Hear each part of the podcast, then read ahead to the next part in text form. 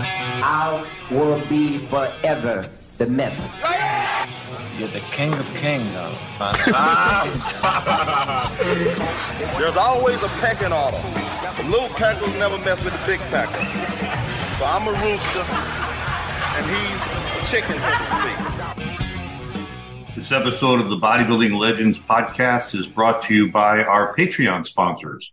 If you're interested in becoming a Patreon sponsor for the Bodybuilding Legends Podcast, just go to bodybuilding legends show dot com, and you will see the link in the upper right-hand corner. All right, welcome, everybody, to another episode of the Bodybuilding Legends Podcast, where we talk to the legends of bodybuilding, and we also talk about the history of bodybuilding. I'm your host, John Hansen. On today's show, we are doing a tribute show for Mike Quinn, the great bodybuilder Mike Quinn, who passed away, I believe it was on Memorial Day just a couple weeks ago. And we are going to have on the show today Neal Spruce, who used to be a former training partner and good friend of Mike Quinn. Neal trained with Mike for the nineteen ninety Mister Olympia contest. Neal is also a nutrition expert. He started running the nutrition analysis program at Gold's Gym, and he's still continuing in that field today. So I've never had Neal on the show before, so it was great to talk to Neal. And also joining us is going to be Rick Valente.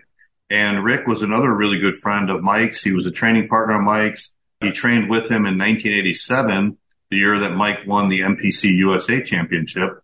And he was also instrumental in helping Mike with his posing routines, which were kind of groundbreaking at the time because Mike was really one of the first ones to do a mix of songs.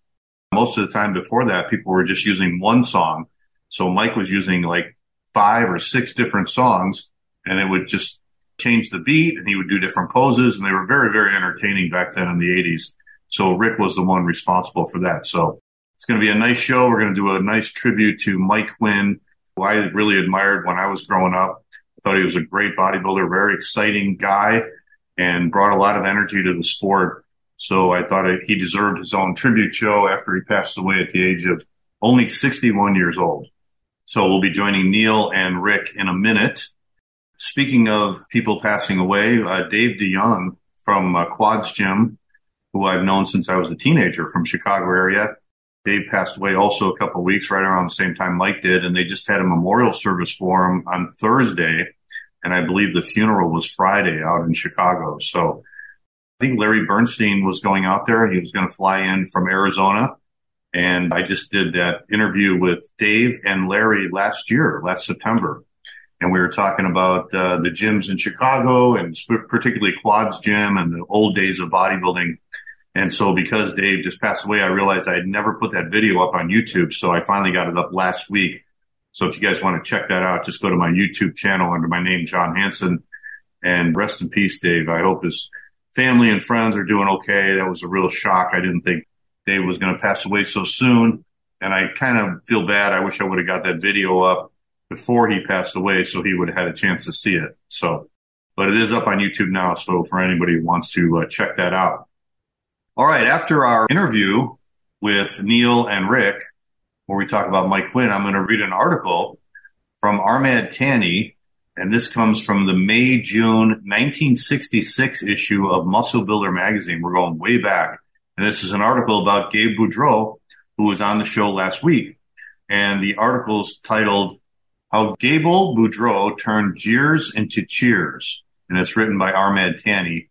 And again, this is from the May-June issue nineteen sixty-six of Muscle Builder Magazine, and one of our Patreon sponsors, Jim Kerr, was kind enough to send me this issue because I don't have it, so he took a picture of it and sent me the article, so I'm going to read that as soon as we're done with our interview with Neal Spruce and Rick Valente. All right, did you guys check out the Arnold documentary that was on Netflix? It just came out last week on the seventh. It's a three-part interview, three hours long total. So the first part concentrates on Arnold the athlete, which, of course, was his bodybuilding career. And the second part is about Arnold the movie star. And the third part is about Arnold the politician when he was a governor of California. So, of course, for us, the first part of the documentary is going to be the most exciting. And I tell you, it was really, really great as far as the footage goes, because we've always been wanting to see that unseen footage from Pumping Iron, because as you know, they've shot over one hundred hours of footage in making the movie Pumping Iron. And Arnold bought all that footage. And uh, every once in a while, you'll see a little bit of a clip or a couple seconds of uh, some footage that was shot from Pumping Iron that we never saw before.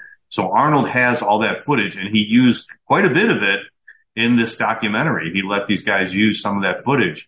So there's some really, really great stuff in there. So you guys got to check it out just for that alone.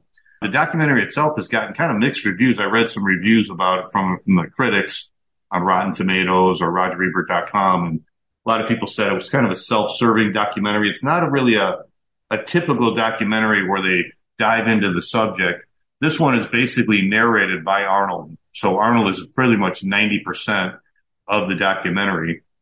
The producers of the documentary contacted me about a couple of years ago when they were starting to make this.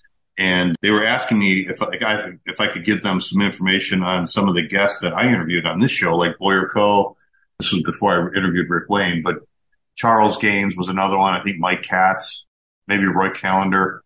So Charles is in the documentary, and so is Boyer, but they're in it very, very briefly. I mean, Charles Gaines had a big impact on Arnold's career with the Pumping Iron book and then the Pumping Iron movie, and he's not in it very much. Like I said, it's mostly Arnold doing the narrating. So I think a typical documentary, a regular documentary, would have had interviews with other people where they would have talked about the subject, which was Arnold. This one is mostly narrated by Arnold, who's a great storyteller, and he does a great job of it, of course. But it is a little different from that perspective. But regardless, regardless of what you think about it, you guys got to check it out just for that great footage. And they've got some really good old pictures, too, of Arnold when he was younger. And he talks a lot about his growing up in Austria and his childhood and his dad, his parents, finding out about Reg Park. That was all really great stuff. Really, really good stuff. So especially for this younger generation who may not know of Arnold the bodybuilder as much as Arnold the movie star, or I guess if you're young enough, you probably don't even know of Arnold the movie star. You probably just know him as the guy who runs the Arnold Classic every year. So it's really informational, and it'll be great stuff for people who don't know anything about Arnold, unlike us, of course, who have grown up with Arnold. So check that out and let me know what you think. Next week on the show, we're planning to have our little review of the Arnold documentary. So it's going to be myself and Jerry Branham and Mark Martinez. Hopefully will be able to join us, too. Mark is the director of the new movie, Dream Big, and so we'll all talk about it. We've all seen it. I think I know Jerry really liked it a lot. Jerry has known Arnold since the sixties, and he's friends with him, so it'll be interesting to hear his take on it as well. So we're all going to talk about it, which hopefully will be on next week's show on the podcast, so stay tuned for that. All right, before we get to our interview with Neal and Rick, let me read some of the emails I got last week. So this one is from Jim Kerr, and Jim, as I mentioned, was the one who sent me this article that I'm going to read about Gabe Boudreau, but Jim sent me an email, and he said, "Hey, John, great interview with Gabe. I always wondered what happened to him. A while back, I was watching some old classic bodybuilding D V Ds from Wayne Galash. Boudreau was in one, and I thought he had one of the best physiques for his time. It's great that he achieved his physique without steroids. Some of Gabe's comments really caught me by surprise. He's from Louisiana, but he never met Boyer Coe or Casey Viator. Taking fifty years off and having excellent gains at age eighty. Keep up the good work." Yeah, that is, that is really amazing. Gabe is one of a kind to take fifty years off of training, and he comes back to training at eighty years old. And then he says, P S I still have my old May June nineteen sixty-six issue of Muscle Builder Magazine with a nice article on Gabe titled, "How Gabriel Boudreau Turned Jeers into Cheers" by Armand Tanny. If you'd like, I could try to send you a copy. And he did. So that's the magazine article that we're going to read right after our interview with Neal and Rick. This one comes from Rick Cassia, and he says, "Hi, John. Question, how frequently do you post your podcast to the Apple podcast platform, and how quickly do you get new episodes posted? I really enjoy listening to them at the gym or when I'm walking the dog in the evenings. I may be wrong, but it seems you post them to YouTube and your website first before they're posted to Apple. Anyways, I've listened to almost all of them, and I really look forward to any planned new upcoming episodes. Thanks again for doing what you do. P S Anything planned on Larry Scott?" Well, actually, Rick, I do post them on Apple and Spotify and all the other platforms that have podcasts. I post them as soon as they're up. So as soon as I do an interview, I will post it right away that week. We usually put them up on Mondays. So they usually go on there first. But if you want to check out some of my old episodes, go to bodybuilding legends show dot com, which is our official website, and look under the podcast link, and you will see all the episodes. I think on Spotify and Apple, for some reason, they only post the last one hundred episodes. So as the new ones come up, the other ones are going to get eliminated. So if you want to check out all the episodes we've done, again, go to bodybuilding legends show dot com, the official website, look under podcast. And I just updated the podcast site this last weekend. So it is completely updated now. We have all the shows up there, and including this one. I will put this one up there as soon as we get this one done as well. And they are all up there. Regarding Larry Scott, hold on. Now, when I first started the podcast, and we're going on six years now, we started in, yeah, twenty seventeen. So when we started, we started off doing seasons, and we did a different, different like subject for each season. We talked about the nineteen ninety Mister Olympia, for example. We did a whole season on that, where they did the drug testing. Here, let me let me scroll down. I'm on the site right now, so I'll show you the uh, seasons that we had. We talked about the nineteen eighty-one Olympia, so I talked to bodybuilders who were in the show and also judges and writers about that. We talked about the fortieth anniversary of Pumping Iron, so that was a season. We did a season about the N A B A universe, and we did a season, it was called The Larry Scott Years. So you want to check that out. I did interviews with Roger Schwab, who was in attendance at the nineteen sixty-five Mister Olympia. So he talked about being there and watching that show. We talked to Dave Mastarakis, who was actually in the contest. He was in the Mister America contest in nineteen sixty-five and sixty-six, and he took some pictures backstage. And he was only a teenager at the time, but they let him go into the Mister America contest. We talked to Jerry Branham, of course, who was also in attendance at the show, because Jerry was from Brooklyn and the contest was held at the Brooklyn Academy of Music. We talked to Don Howarth. Don was in the contest, of course, and he won the Mister America contest in nineteen sixty-seven, I believe, the year before Frank Zane did. And we talked to Vic Downs, and Vic was also in those competitions back then. So, yeah, check out the website and go all the way down to the bottom, and you'll see the different seasons. This was season six, and it was called The Larry Scott Years. And I think you'll really enjoy that if you want some more information on Larry Scott. All right, guys, without any further ado, here is our interview with Neal Spruce and Rick Valente, where we give a tribute to Mike Quinn. Here we go. All right, welcome back to the Bodybuilding Legend Show, and I have two very special guests with me today. We are going to do a tribute show to Mike Quinn, who just passed away. So first of all, we have Neal Spruce. Neal was a training partner of Mike, a good friend of Mike back in the early nineties. He ran the nutrition analysis program over at Gold's Gym in Venice, California.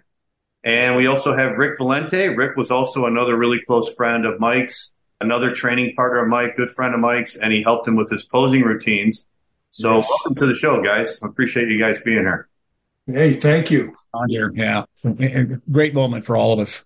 Yeah. Yes. This is all about Mike Quinn. And listen, love and respect, man. That's exactly what he deserves. Yeah. He was a, if you trained with him, which Neal did, and Neal was great because he, he hooked him up with better supplements, better nutrition, and he got ripped. And he, he looked amazing.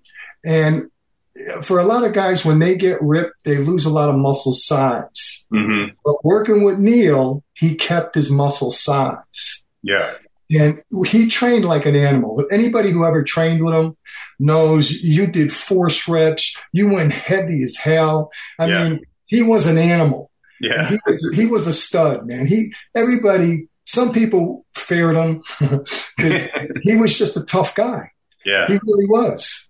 Yeah, that's why I wanted to do the show about Mike. Nicknamed, he, he was nicknamed Animal for a while too. That's right. That's right. yeah, we used to yeah, call him yeah. that. Yeah. That's right. Yeah. Yeah, well, yeah, that's why I wanted to do the show about Mike, because uh, I I didn't know Mike back then like you guys did, um, but I was a bodybuilder in Chicago, and I always admired Mike. Uh, even though he never won a pro show, he had a great physique. It was very inspirational. It was a very powerful physique. His posing routines were amazing. I mean, he was just he was a fun guy to watch. He brought a lot of energy to the sport, and you never knew what you're going to get when you saw him. I mean, you would never want to leave the auditorium if he came out to pose, you know. Yeah, he was no, very popular. He, he was one of the most popular bodybuilders in the nineteen eighties. He loved to pose. And, and when I started working with him, I made him go into the posing room and we would hold every mandatory pose, and I would time it for one minute. It's very challenging, and he would yeah. be screaming and swearing. But when you did that, you would be the first one in the pose. You wouldn't be shaking at all, yeah. and you would be the last one out of it. Right. And, and then we went into his posing routine, and I, I worked with him on just starting each pose with his fingers. You open mm. your hands and you close them. And then yeah. I got him to do ground stuff where he went down and, yeah, you know, all kinds of stuff. And yeah. we had a blast, man. I really loved working with him and helping him with his routine. Then we played with some rock and roll music because he was yeah. the guy. And he loved putting on rock and roll music. He would say things to the audience and they would cheer him, clap their hands. I mean, great, great. yeah, it, there's very few posing routines like that now. Right. Well, oh, yeah, the posing's terrible now. Yeah. Yeah. Yeah. The testimonial to that, though, Rick, is when he competed, and it was the ninety Olympia, right, John, where he came in like fifteenth or something. Yeah. The know? one that was drug tested. Yeah. Yeah, exactly. It was the first drug tested one ever. Yeah. Right. And so he really slid back and carried the, I think he came in sixth in the first one before that. Right. You're right. He slid back to that. Uh, but, it, but the posing, it yeah. brought the house down. Yeah. Yes. It brought the house down. You thought he won the show. Right. You literally thought he won the show. Everyone right. thought that. They go, yeah. oh, this is it. I mean, this is couldn't get any better. So yeah. the show I, the, testimonial to the, the show I got him ready for, he won, and we went to Vegas and partied. And I well, can't that was the U S A, right? Remember? Yeah, we had so much fun, man. Yeah. I miss him. It breaks my heart that he's passed. Yeah. I don't know. Yeah, yeah, for sure. All of us. Yeah. Yeah. Neal, how did, how did you first meet Mike? What year did you first meet? Well, you know what's so funny? I knew that question was going to be asked to me. And I'm sitting here going, shut up. What year was it? Sure I can actually... Listen, and I and I don't forget anything. That's what's so weird. But it must have been an unremarkable moment because we competed together. In fact, in the in the U S A that he won, was that eighty-six? eighty-seven. eighty-seven. eighty-seven, right. eighty-seven, yeah. right? That's when I slid all the way back. Uh, I mean, I, listen, after being second and third, you know, here I am all the way back, you know, in this in, in the seventh or something like that. And I think we yeah. met. That was probably the time we met.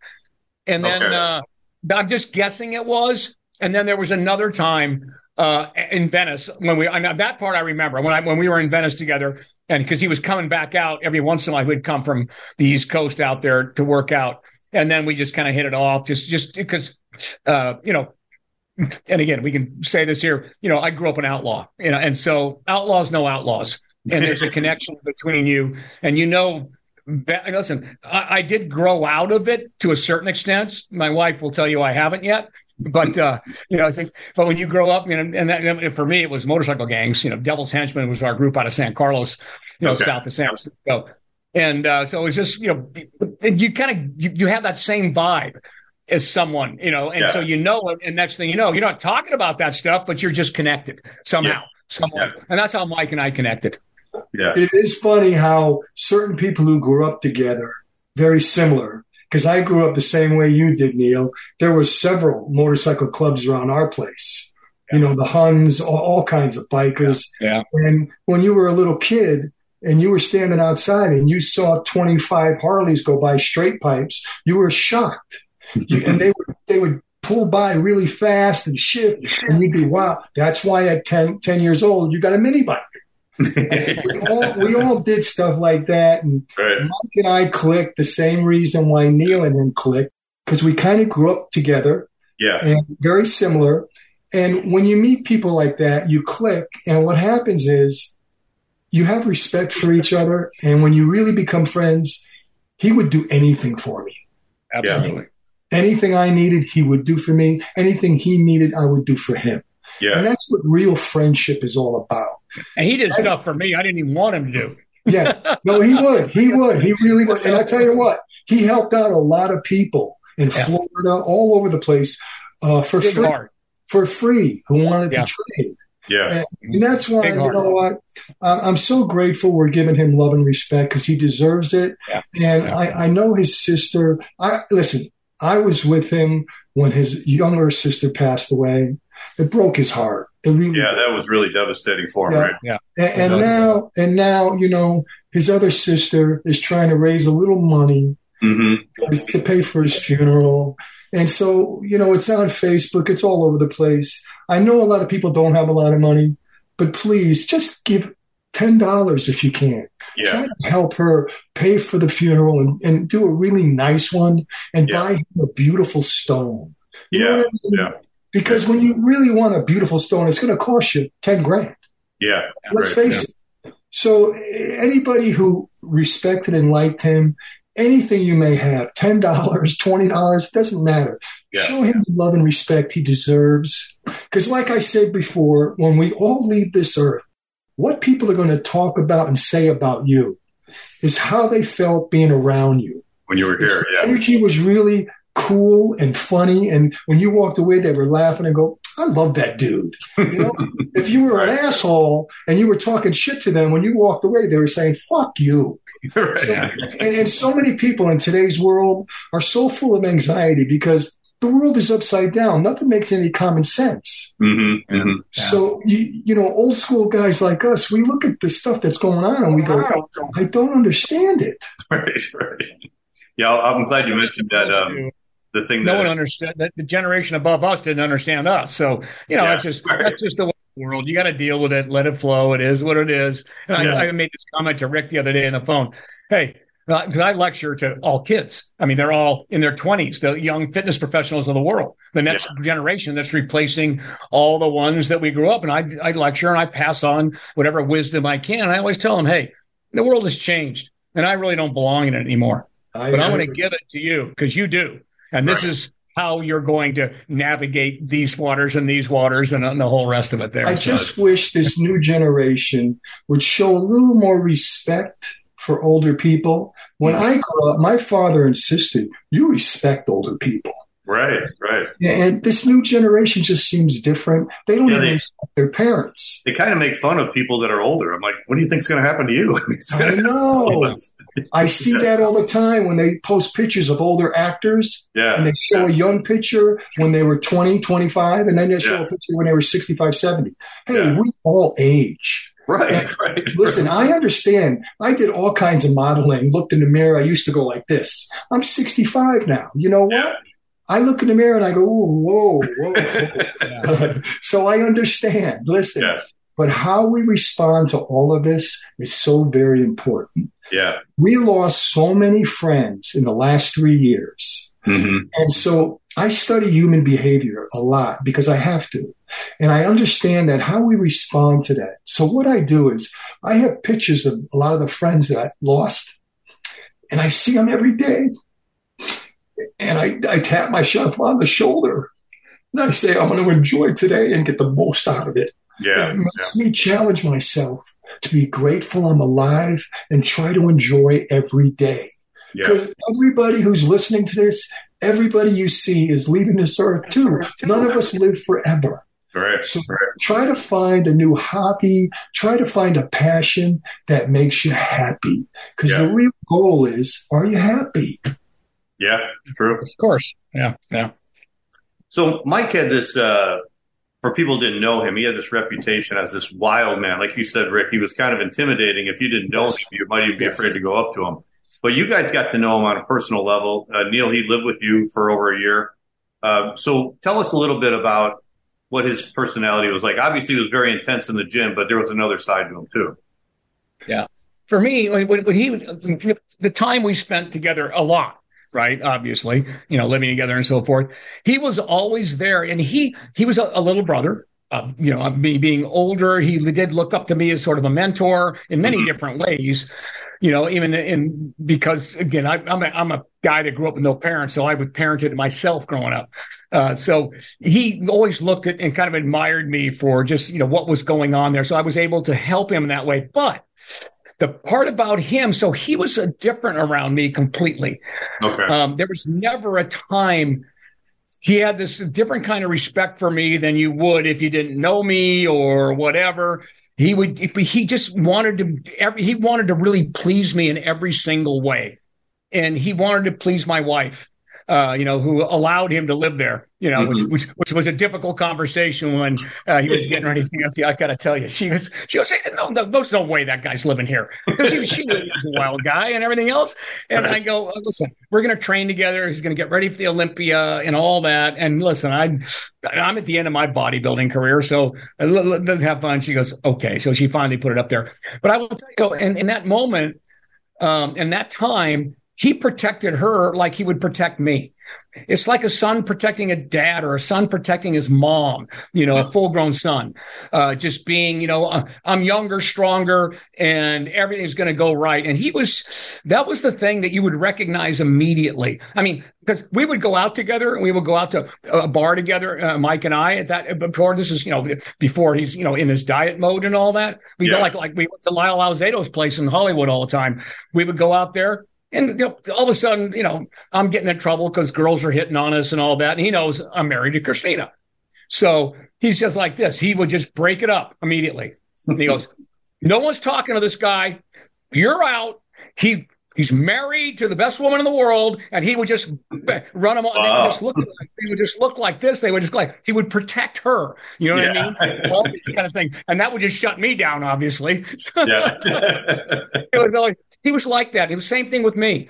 I mean, it was like if, if anything was going to happen, we were back to back in a fight, literally back to back. We were back to back in a fight, you know, whatever it would be. He was always there, and, and he always wanted to, you know, protect us and be that be that person there. So he had a, just this incredible warm heart, and you can see it, and a very emotional guy as well. Yeah. You know, which sometimes which sometimes didn't help him, you know, obviously in, in certain situations. But that's the kind of guy Mike was. Huge heart.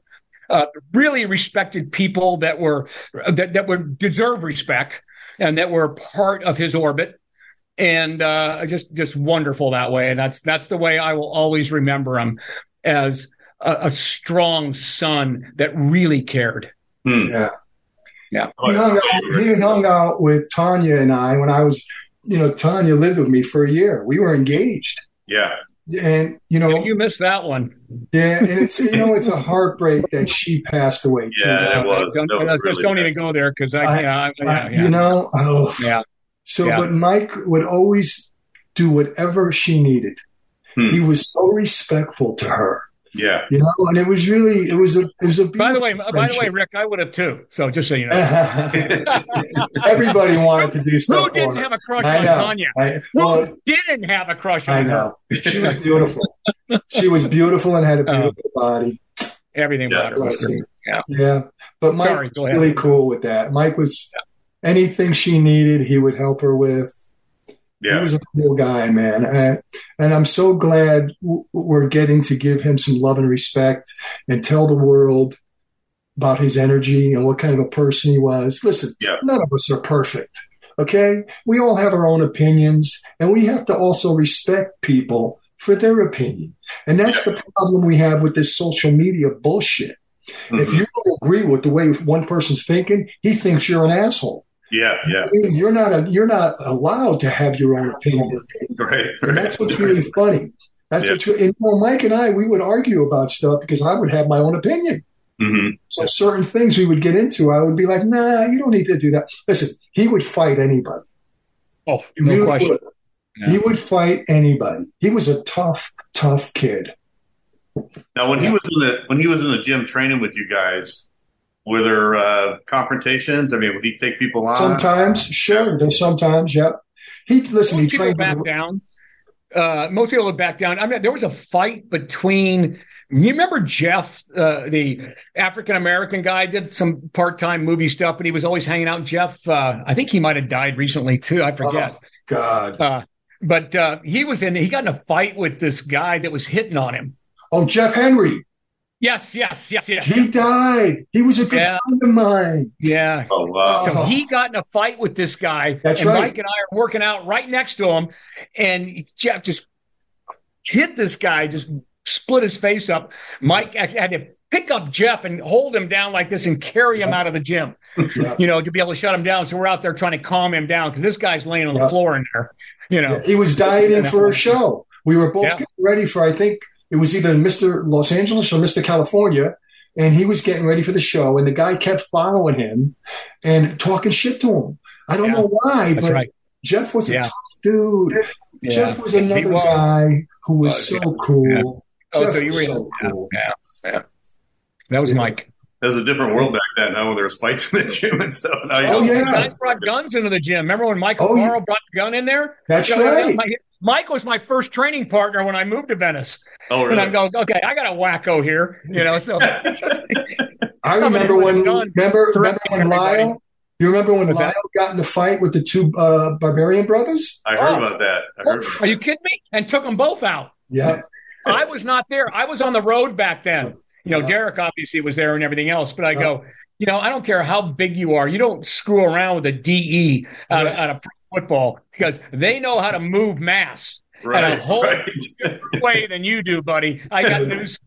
What was the story on that? Were the Barbarians uh, in his house or something? They had a party when no, Lyle- it was in the gym. It was in the gym. Oh, okay. It, I, no, I, it I happened he, in the gym, but it happened. I think something. He was letting the, the brothers live in his guest house, right? Right. Because he had right. a, he had a big house with a guest house, and yeah. apparently, I don't know all the facts, but something happened where they didn't take care of it. Yeah, yeah. And so they got sure. into yeah. something, and Lyle threw him right out the door. I mean, both of them. It was amazing. Yeah. Yeah. Lyle Alzado was also one of the toughest dudes. Yeah, yeah. that's oh, another. Sure. That's another dude. When I tore my pec. He took me to the hospital. Really? Lyle yeah. and I, would, we developed such a good friendship. That's another guy. When you were in the inner circle with him, he would do anything for you. Yeah. Sure. yeah. He took me to the hospital when I tore my pec. They wouldn't touch me because I didn't have insurance. Yeah. So what did he do? He took me to the Raiders uh, doctor. Oh, really? Okay. Yeah. And, and it, listen, Lyle was an amazing guy too. I mean, it's amazing how many people we can mention. Yeah, see, of course. Neal and I, when you were at yeah. Gold's Gym throughout the eighties and nineties, it was really an amazing place to oh, train. The best time, best yeah. times. It, it yeah. wasn't just the best bodybuilders. It was the most amazing wrestlers, the actors, the rock stars. I football mean, players. Football, yeah, baseball, yeah. basketball, yeah. hockey basketball. Player, yeah, hockey. Yeah. Cheerleaders. The cheerleader, L A cheerleaders That's, were all in there. Play, Playboy girls were there. I, I got to train them all. I mean, I'm trying to do their nutrition programs for them. Yeah. When what's her name? Who's that? The famous one that went off and became a good singer. Uh, oh, I forget. I don't. I don't want to divert from Mike. So I, we're, yeah, we're, yeah. we're going to go on forever if we keep talking about goals. So let's stop right. there. You're there. right. You're right. You're right. right. Yeah. So when Mike was dieting, that's when he would get a little bit crazy, right? Very. Yeah, very crazier, irritable, crazier. very irritable. Yeah. Well, who I doesn't mean, when they get? Listen, uh, we had, uh, as you know, John, you know, you competed uh, also, like all yeah. of us. I mean, when you're dieting, the first thing you tell your girlfriend, you're out for the next four weeks because right. something really, really bad is going to happen here. You know, so you're out. So you know, and then you always made sure of that, and I, I just and they could show up at the contest and root for you, but there's no way you're going to be around me the last four weeks because it's yeah. not going to be good. It's not going to be pretty. Yeah. So I mean, I don't care who you are, but Mike, was, of course, got a little worse. Was Mike uh, like more endomorphic? Did he have a hard time getting ripped? I mean, you would know this, Neal, because you helped him with his nutrition, right? Um, the hard time for him was really sticking to something. Okay. You know, Mike, Mike did have a, a, a little issue with alcohol. Uh, and so he would like sneak out and add a little of that here and mm. there when he was supposed to be on a diet. Right. And that's what, that's what killed him there. Otherwise it's the same thing for everybody. It's just being able to stick to something that you hate, yeah. you know, and, and, and unfortunately that was really what hurt him on that. Uh, otherwise, he'd be like anybody else, be able to lose the body fat. I mean, right when I work with Flex for all the Arnold Classics, I mean, it, I mean that just shows up right there. You just stick with it because he would never drink or do anything, you know, right. when it came to anything beyond that. But but right. Mike, you never knew. He would tell you, I only had my two thousand calories today. Yeah, he probably had two thousand alcohol along with something else or maybe on that day. I'm not saying he'd always did it, but every once in a while he would go off the rails. Yeah. And I always knew it. Like, I could just look at him and see it, you know, so. Well, I heard stories about when he did the first Olympia in eighty-eight because nobody had him pegged for the top ten. And exactly. I heard uh, like two months before the show, he was two fifty, huge, but like fat, you know, bulked right. up and fat. And then he shows up the show at two oh four, shredded, and he makes yeah. top six. So he exactly. must have killed himself for this two months before the show. Yeah, I'm sure he did. You know, yeah. so I, I didn't know him then. I didn't work with him then, so okay. I, I couldn't, I couldn't, I couldn't answer that one for you. But it, um, that was the beginning of it with him. That's why he wanted to move to Venice, because he thought that was that was the beginning of his trajectory. Now he's in a different place now, right? Yeah. And because he was yeah. such a character, to Rick's point, he was such a character. He became way more famous than anybody else at that sort of level, if you will. Yeah. And uh, they were doing little clothing lines around him. He was getting all this attention, all the covers sure. of the magazines. Everything sure. was happening there because he had this bad boy attitude yeah. along with a fan following that was just second to none. That's right. You know, more than the t- any of the guys above him. And because he was a character, you know, yeah. and I think that's what it got one. And that kind of got to him a little bit. And that kind of got, you know, that's where he kind of went a little bit. And then, of course, the sister dying and all that mm. really put him into a different place in his life. And he wasn't able to handle the celebrity. Oh, at that, it, you know what? He, he took it. He he wasn't. That's when he was living with me. Yeah. And he wasn't able to have. They, they brought all the clothing line. All these people brought the clothing line to my place in Venice. And here's mm-hmm. what we're going to do. And they're bringing all these samples and all this. And you know, he's like a deer in headlights at that point, and does not really, really didn't know how to handle any kind of, from a business standpoint. And then, God, am I really that famous? I mean, he was really kind of that. He was very humble that way. As much as you wouldn't think that, because he's a tough guy, you know, sticking his chest out or whatever it is, he yeah. was very humble when it came to his success. And then it just got him. And then mm. he really didn't handle it well. Yeah, that was a different time in bodybuilding. Obviously, that was before social media, it was before computers, but the magazines were the big thing. And like you said, Mike was a huge influence on the magazines because absolutely, he, he not only had that persona, that bad boy persona, and he had a great physique, but he also gave great interviews. Every interview he gave, he was like completely open and talked about everything. You know, That's there was right. no filter right. with him at all. Absolutely. You know? We, we yeah. did several photo shoots together for Weider, for uh-huh. Gold's Gym. We did a lot of magazine stuff together. And that one, uh, the photographer, Mike, what's his last name? Nephew? That shot him with the uh, pool table. I went Nephew. with him. Mike Nephew. Yeah. Yeah. yeah. I remember that. Yeah. Yeah. Yeah. Yeah. That's a cover. That's a cover. Exactly. Right. Yeah. yeah. I remember that. Yeah. I remember that too. Yeah. What year did you sure. meet him? Oh, I met him in the probably eighty-four. Oh, really? Wasn't uh, he, uh, John, you would know this since you're such an aficionado on those. Wasn't he in the eighty-five U S A in Vegas, Mike, yes. and didn't place and didn't yes. place? Yeah. It was a because I placed sport. fifth. I yeah. came. I got the last trophy. For being second and third, I got the last trophy in that one yeah. there. Mike went home to have a pizza. He didn't even make the night show. Yeah, yeah. That, that's that, that was it. Yeah. So I know I remember talking to him backstage then at that point too. Yeah. Yeah. Yeah. Then I think he kind of came back in eighty-six and uh, he got fourth at the Nationals that Stridham won. And then right. uh, Rick knows he was he won the U S A the next year in eighty-seven. Right. Yeah. eighty-seven. Yeah. Yep. Yep. So you and were I came with them that year. I right? came in eight. I just, there's a point where you got to go, I'm getting better, but I'm going backwards in, in the placing. And I go, okay. So in, in nineteen ninety, I go, okay, it's time. Yeah. After sixteen, seventeen years of trying to be Mister Olympia. Yeah. Yeah.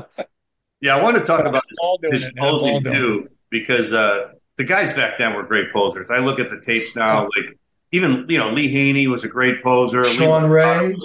Yeah, Sean Ray. Sean Ray. Rich Gaspari was a great poser. Yeah.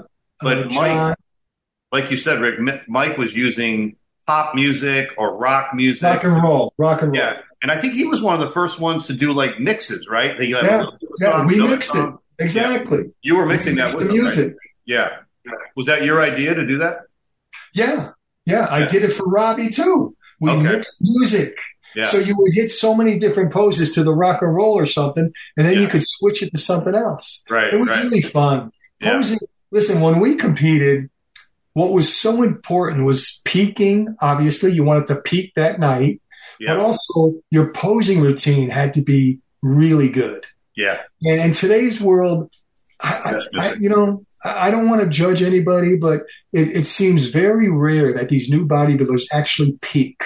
Yeah. And are shredded where their waist is small. They right. got beautiful shape to where it's like art. It's yeah. no longer like art. It's just different. And their posing routines. I went to a show in Vegas for the Olympia. Mm-hmm. These guys came out, and before they even hit a pose, they went like this. Yeah. They wanted applauses. I'm like, they, they hit a thing, then they'd walk over, hit another thing. No posing yeah. routine at all. And right. I just sat there and I was like, I must really be an old school guy. Yeah. Because I understand we all like what we like. And this new generation is different, man. It's different. Yeah. Well, it's yeah. amazing, Rick, that you mentioned that Olympia, because I went to the Olympia. No, I didn't wa- I didn't go there, but I watched it.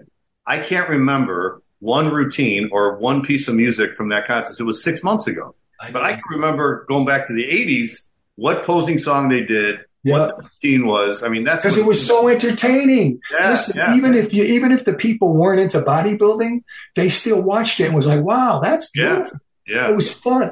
That's when bodybuilding was art. Yeah. It's just different now. Yeah. Well, so my note on posing, John and Rick, yeah. is uh, I hated it. I hated posing. Oh, really? I loved going to the gym and lifting heavy shit. Yeah. And then I, my body started blowing up, so I, I better do something with it. I became a bodybuilder, but I hated it. And I hated practicing it. I hated everything. I had Ed Corney help me.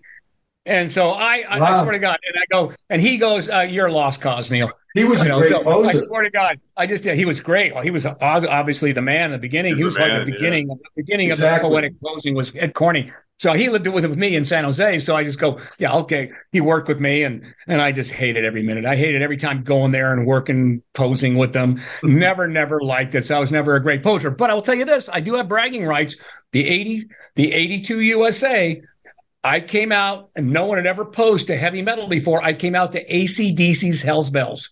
Wow. The place went nuts. It went nuts. So no matter how bad I was, and I actually fell. I was doing a back like this, and I started wobbling on the stage. That's how bad I was, okay? The place still went nuts because of Hell's Bells A C D C. Anyway. That's what it was. It was the good music. Like, they used music yeah. that you would remember. It was. It's you know, absolutely. And the audience response. Yeah. I, I help a few people out here in Tampa with their posing, and they'll come to me with it. This is what I picked for my music, and it's like some instrumental song. I never even heard of it. I go, what is this? You know, you got to use something that's going to get the audience going, you know? Right. It's such an it's such a integral part of a posing routine, right? I totally agree. Yeah, yeah. Yeah. Neal, when you worked with Mike, I always wanted to ask you this, because uh, that eight, that ninety Olympia was the only one that was drug tested, and I went to it. It was in Chicago where I live, and you could tell a lot of the guys looked terrible. Like, they were really clean. Some of the guys looked close to what they were. Some guys, there was like a couple guys that almost looked better than what they ever were before, but Mike looked like he was really clean. Did you? Did he tell you like what he was doing or what he wasn't doing? Yeah, yeah, I knew exactly what he was doing, and I'm, only because I have to kind of know that. And he was working with a guy that knew how to mask everything, but yeah. the dosages yeah. still had to be down. Yeah, you know, and of yeah. course, you know, water based, so it gets out during the test, and he passed the test. But you could see if he was on the real deal stuff, yeah. it would have been another yeah. world for sure. Right. So he he stopped. He suffered by by by doing the right thing, so he could pass certainly yeah, the drug yeah. test. But there was not a single clean person up there. They just had whoever had the better scientist is the one yeah. that uh, ended up, you know, looking okay and not losing that much. But I could just see it because I know what it looks like when you're when you're on stuff and you're eating and you're working like that on the full boat. Mm-hmm. Uh, it's like look at the bodybuilders today, and I don't think, yeah. I don't think I don't. That says that's enough said right there. Yeah, you know, yeah. but yeah, but Mike, yeah. So Mike, Mike suffered from that, but he was he was probably cleaner than almost anybody up there because yeah, yeah. he actually turned out that the guy was getting the stuff was so watered down that it was basically doing nothing. Yeah, that's what it almost looked like because I, I saw a video of you guys training in the gym before that contest, and I think yeah. he was using like hundred pound dumbbells for the inclines, but it was it looked heavy, you know, where I don't yes. think that ever yeah. would have been heavy from before. That's for sure. Yeah. And his upper body looked great. It's just he lost the legs, you know. Or the, yeah, he lost the legs. Yeah, exactly. Yeah. Yeah. yeah. yeah. Rick, what was it like uh, uh, training with Mike? I mean, with these defenses, I would think. oh, yeah. No, no. You had to you had to uh, step up, and you had to go heavy. Yeah. And you had to do force reps, and, you know, you had to keep going. It, it was great. Listen, there's very few people right now that train like that. I yeah. mean – Yeah. Very few. I mean, I go to Gold's all the time and everybody's looking at their cell phones. I mean, it's all yeah, about, right, right, it's right. all about, you know, taking pictures of yourself. Yeah. I'm, I'm, you know, what's crazy about this new social media stuff? I'm just not one of those guys. I always thought if you were really good at something, let other people say it. Yeah. But yeah. all these guys are saying, I'm a legend. I'm a superstar. I'm this, I'm that. I'm like, really? I just, I don't know. Yeah, I'm an old school guy. That's not what I do. But hey, if they want to do it, they have the right. They have the right to do it. Yeah, yeah. It's just when when you when they're training and in between sets, they're looking at their phones for ten, fifteen minutes. Yeah. You yeah. go over and you go, excuse me, uh, can I jump in? They go, no. I go, okay, well, how many sets do you have? Uh, five. So I, I just walk away and shake my head yeah. because I, I can't. Well, that's awful nice of you. I don't listen. If I back in the day when I walked in, when I, when I was a bodybuilder, I mean, I'm in Venice. I don't care what gym. And if someone finishes their set, I just jump in. I know. Well, back go, then, I'm going to work in. I'm going to work in with you, okay, buddy? That's back all. in the day, that's back it. in the eighties, yeah. people that's wanted it. you wanted to exactly. jump in, exactly. and you compete exactly. against each other. Yeah, yeah, yeah, yeah. yeah.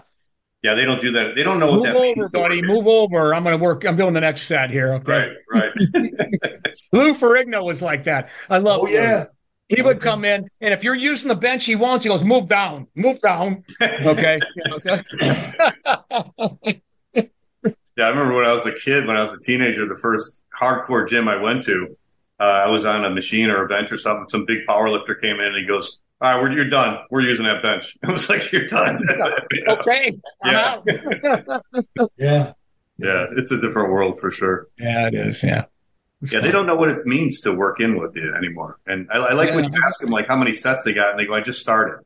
Like, they have no idea what they're doing. You know? uh, There's no more gym etiquette. Back then no. in the gym, yeah. it was and, it was a, a rule almost. If someone wants to train with you, you don't own that piece of equipment you're using. Right, that's right. You're just using it. So yeah. if someone yeah. wants to use it too, you have to let them. Yeah. And back exactly. in the eighties and nineties, you want to jump in? Come on. Because we'd yeah. start competing against each other. Yeah. It made it even more fun. And you said it just right. It was gym etiquette, just like there's golf etiquette, just like there's all uh, a street street basketball. You know, I lived in Venice. And I played pickup basketball all the time. There's etiquette. Now we got in fights every day, but there's etiquette even about the fights. Right. right. And back then, even even today, I still do it. I put dumbbells back. I put oh, the equipment back. Yeah. Yeah, I'll take the plates off of the machine. All the plates off. Yep. You know, nobody yeah. does it. Yeah. And by the way, I, I do it in my own gym. My boys don't, you know, so, but, but I do it in my own. Yeah.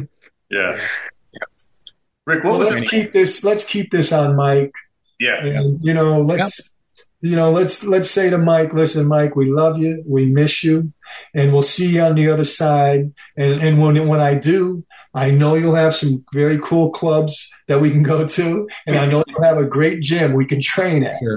So yeah. just keep looking down at us and keeping us in a nice, positive place. And uh, we will miss you, brother. We will definitely miss you.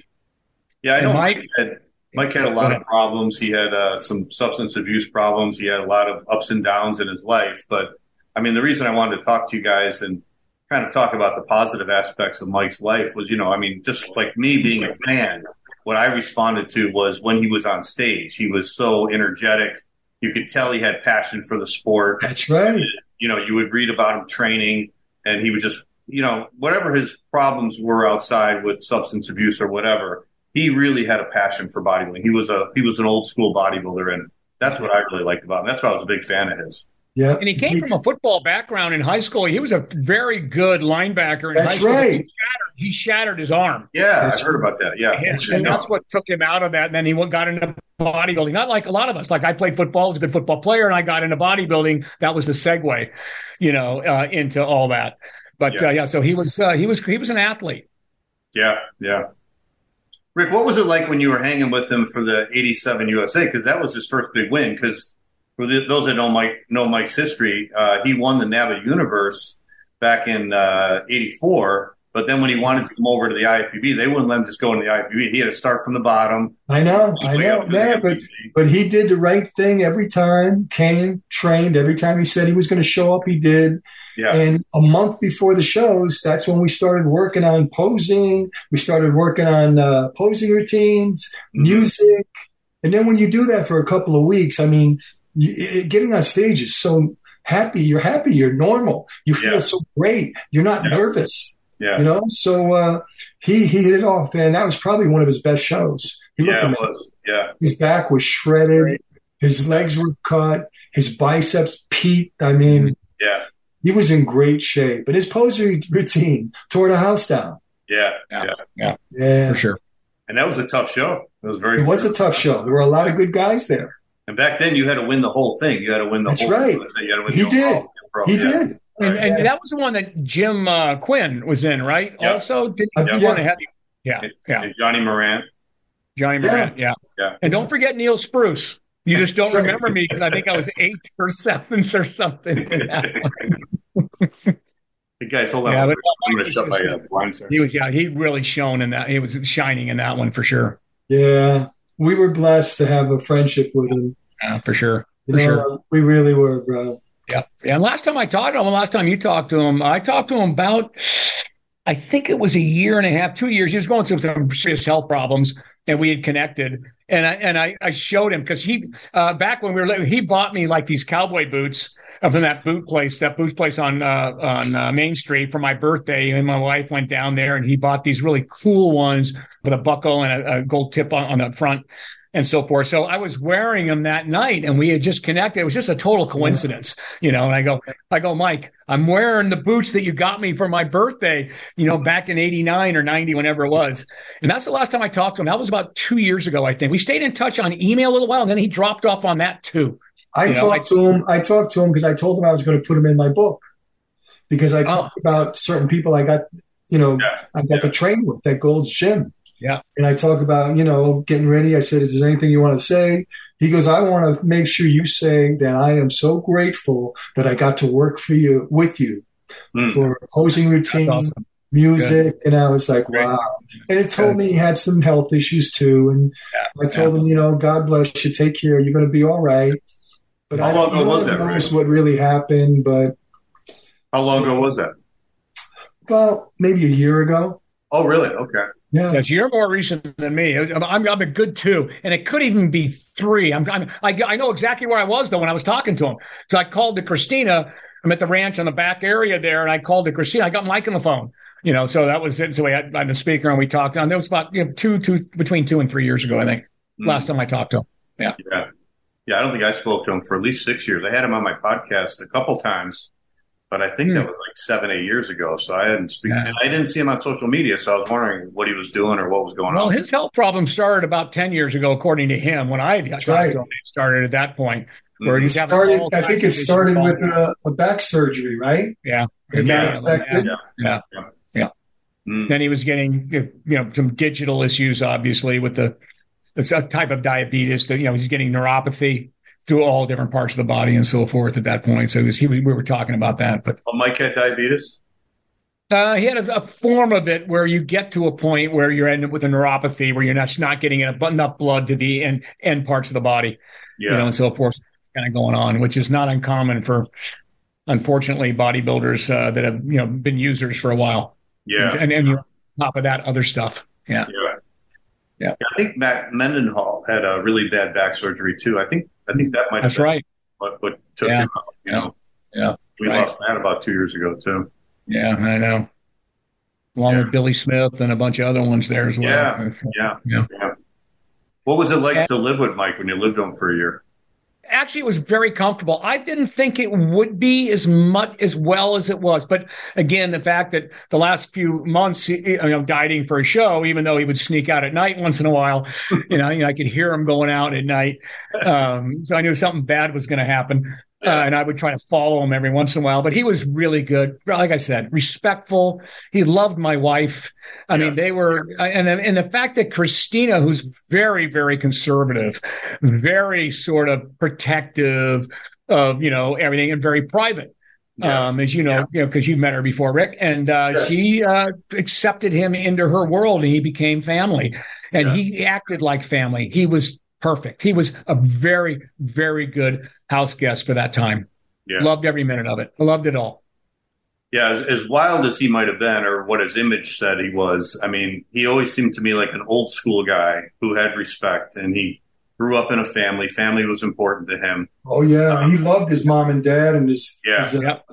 family members. I mean, he really yeah. did. Because we would yeah. always send our, our mom and dad presents for Mother's Day, Father's Day, Christmas. Yeah. And we would always talk about that. What are you going to get them? What are you going to? And, you know, I I really enjoyed that because it's just respect. Yeah, when you show your parents how much you really love them and yeah. respect them, I mean, that's a beautiful thing. Yeah. And I'll, and I'll never forget this about Mike, John, and Rick. I remember him telling me that when he goes home to Boston, or, you know, in Mass there, he would work out with his dad. I go, yeah, I never even thought about that because I never had a dad. And so I'm going, a dad that works out with the son, yeah. you know? And I go, so I went there one night. I spent the night there and slept in the basement. Um, but I'm just going, I couldn't believe it. I go, God, I got a dad that works out with his son. How cool is that? Yeah. No, his, dad, his dad's a tough dude too. Yeah. Yeah. Oh, yeah. yeah. His dad yeah. is what got him started training, I think, right? That's right. Yeah. That's right. Yeah. Yeah. Yeah. Yeah. Yeah. yeah.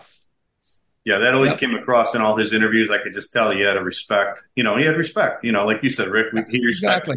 respected older people, respected people above him. You know, and as wild and crazy as he might have been, he always had that, and that's what I liked about him. That's sure. right. And he was, but he was never going to take any shit from anybody. You no. know, so he was, right. he was that guy. Yeah. No, yeah. he would talk shit to anybody who got on. That's right. yeah. yeah. Rick, were you training with him for any of the Olympias he did, like eighty-eight, eighty-nine? Uh, the Olympia, well, I think he was training with Robbie Robinson then. Oh, okay. Okay. Yeah, yeah he was training yeah. with Robbie in eighty-eight. He yeah. was with training with Robbie, and they, they look, both look great. Robbie, I mean, Robbie's an amazing guy, too. I mean, Robbie's he's, what, seventy-six? Yeah. And he's shredded right now, and he trains yeah. hard and heavy. He's never been injured. He's a, he's a freak of nature. Crazy. He is. Oh, yeah, he's a legend. Genetic freak, for sure. Yeah. Yeah. All right, guys. Well, thank you. I'm glad I had you guys on because I really wanted to get two people who knew Mike well. And uh, like I said, I always had a lot of respect for Mike. He was an inspiration to me when I was a kid. And uh, I know he went through some hard times, but he brought so much energy and so much joy to the sport. Like you said, Rick, when he's gone, what are we going to remember? And we're going to remember him for all That's the right. energy and all the, the joy he brought to bodybuilding. And he was a really exciting figure during his time. So he definitely left his mark, and uh, I'll never forget him. And oh. so I'm glad we were able to uh, reminisce about him a little bit and, uh, and bring some uh, positivity to what he brought to the sport. Thank you.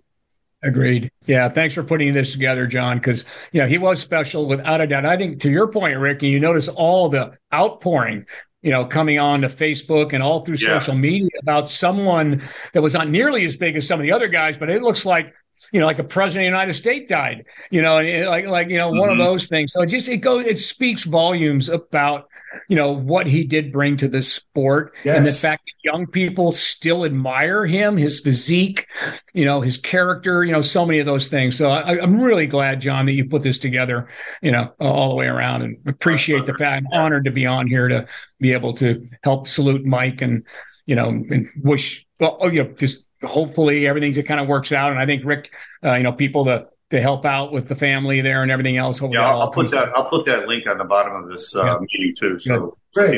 Can, can we'll do that. Okay. Yeah, but you're, you're right, Neal. I mean, uh, I saw a lot of stuff from people who said, I met Mike here. I met Mike there. I met him at a gym. I met him at a contest. And when I first met him, the first time I ever met him, I admired him in the magazines for many years, but it was at the nineteen ninety Ironman Pro that was in Redondo Beach. And I was in California, like I'm visiting on vacation, and they had the contest that weekend. So I went and saw it.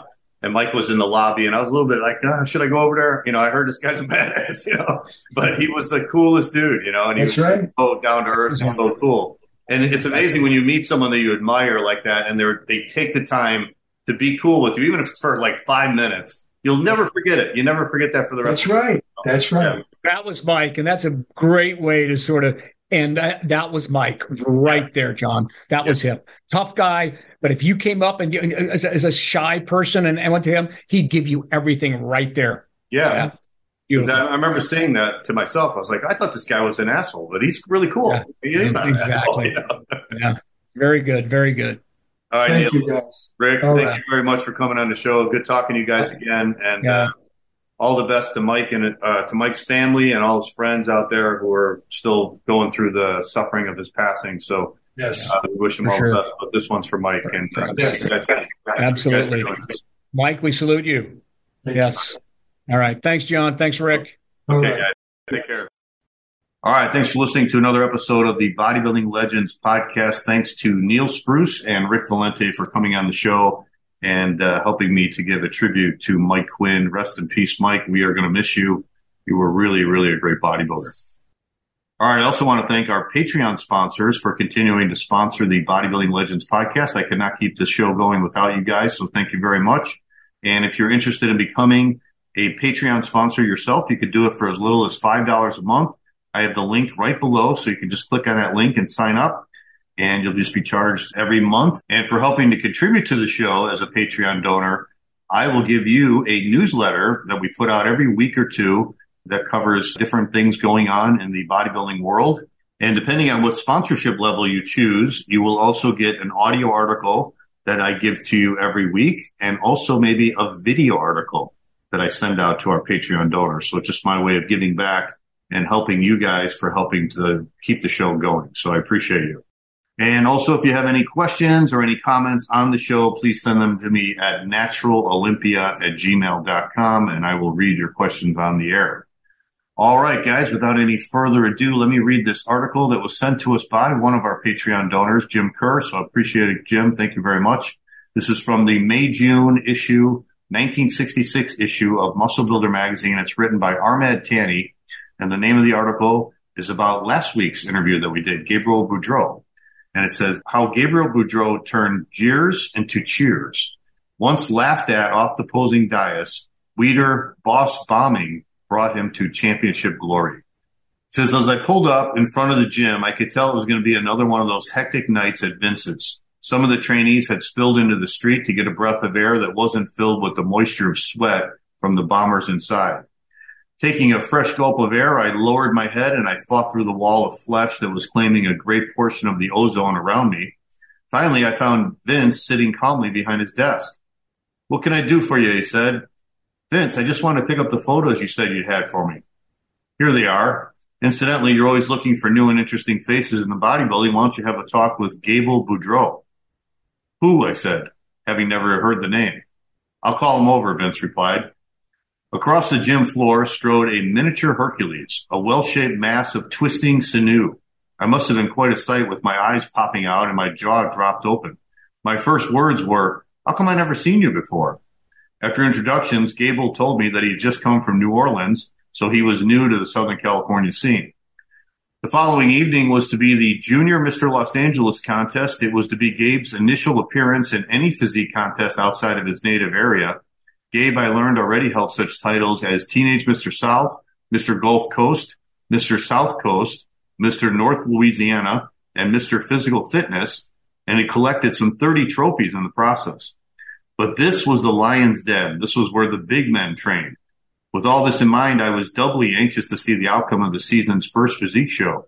Could little David hold his own in the midst of all these Goliaths? As usual, the caliber of the contestants was superior. In fact, they looked almost better than the year before. I still can't figure out where they all come from each year. Weider methods have clearly forged more than once mediocre trainees into champion bodybuilders than ever before. Each year, as new Weider techniques are developed, new potential champs seem to pop up in all directions. These junior events prove this more than any other comparable show. The announcer finally called Gabe to the posing platform. After hopping on the dais, he stood for a few seconds to let the effect set in. It was quite an effect, too. Just standing there relaxed, he presented an aura of physical grace and power. Everyone in the audience was visibly surprised. Then Gable Boudreau began his posing routine.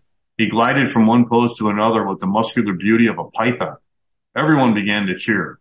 They could have brought down the curtain right then, for everyone knew who the winner would be. While he walked into the auditorium that night as Gabriel Boudreau, he left as Mister Junior Los Angeles. A week or so later, he was to garner the Mister San Pedro crown.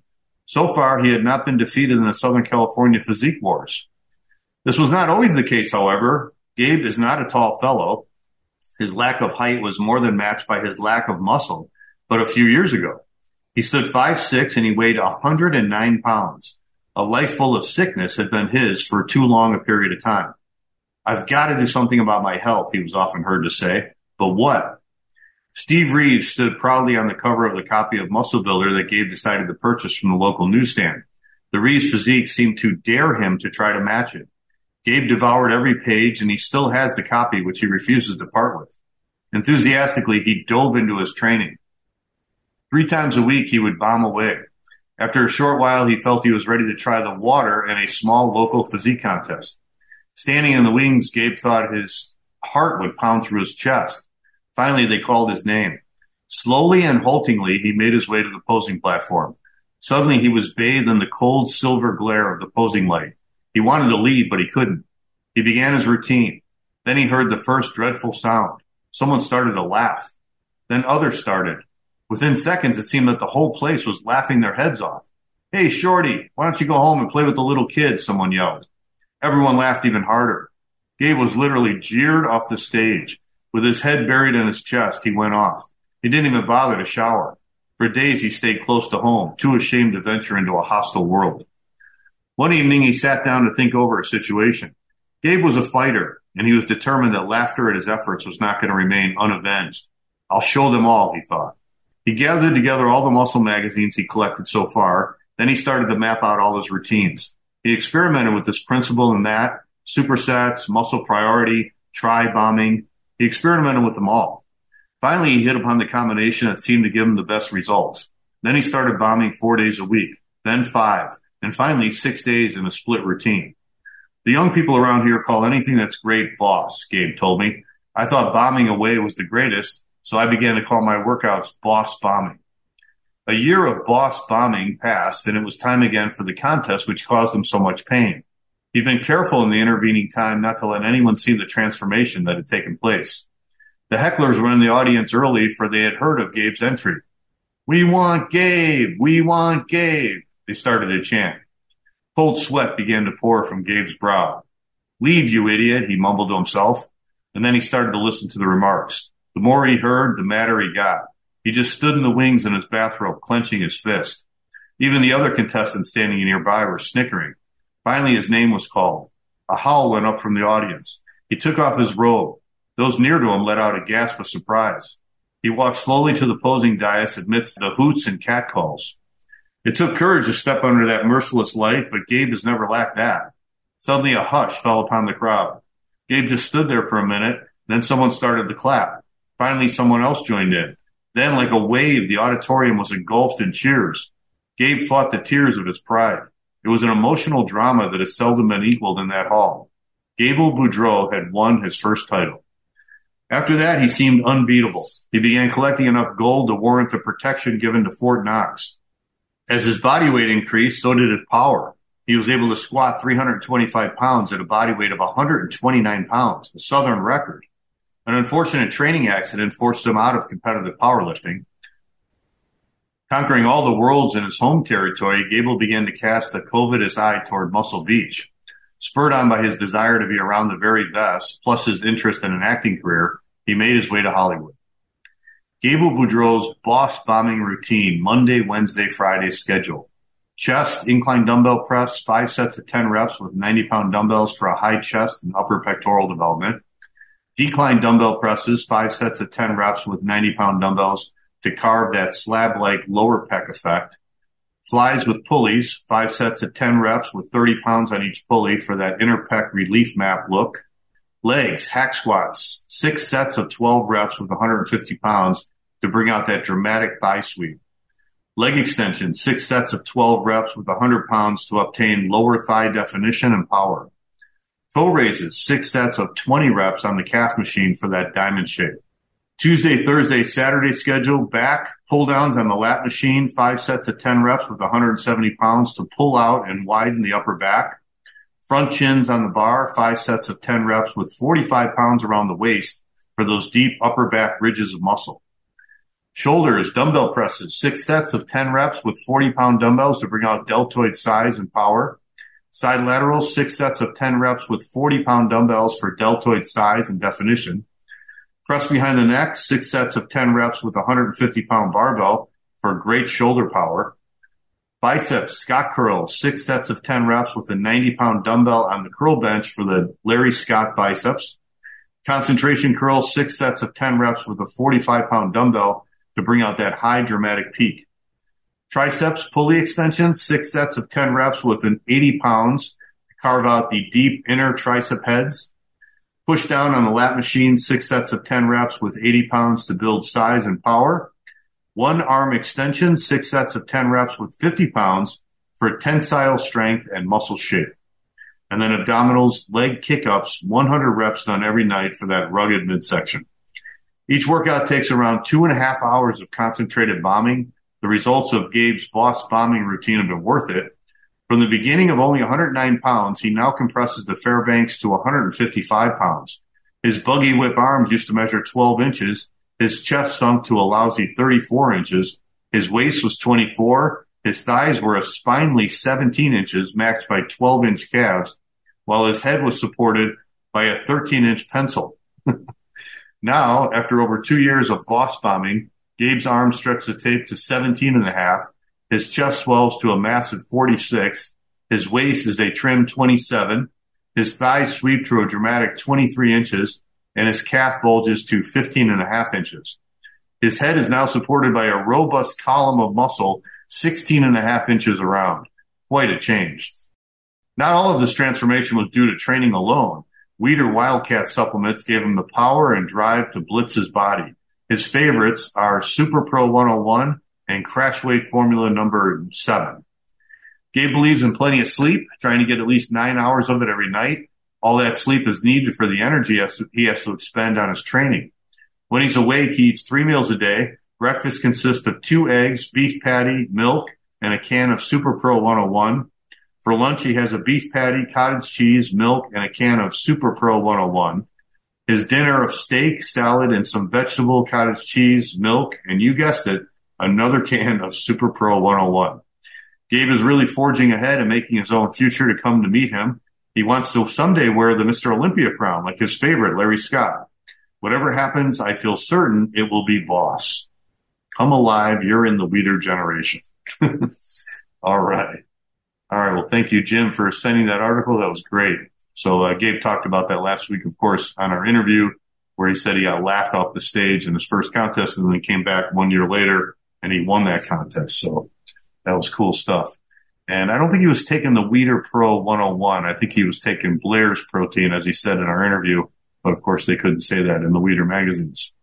All right, guys, that's it for our show this week. Next week, we will be back with our friends Jerry Branham and Mark Martinez, and we will review the new Arnold documentary that is currently on Netflix. So check that out if you get a chance between now and next week's show. Until then, stay safe, train hard, and we'll see you guys next week. Take care.